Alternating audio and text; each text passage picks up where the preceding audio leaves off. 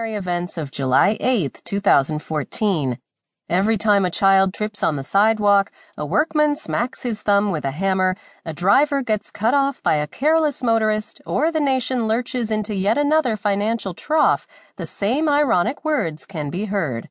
And Germany scores again.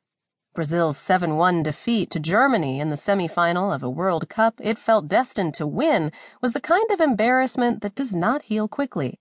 Yet perhaps only here, in this country where to say soccer is a religion would be to downplay its importance, could the fallout be so great.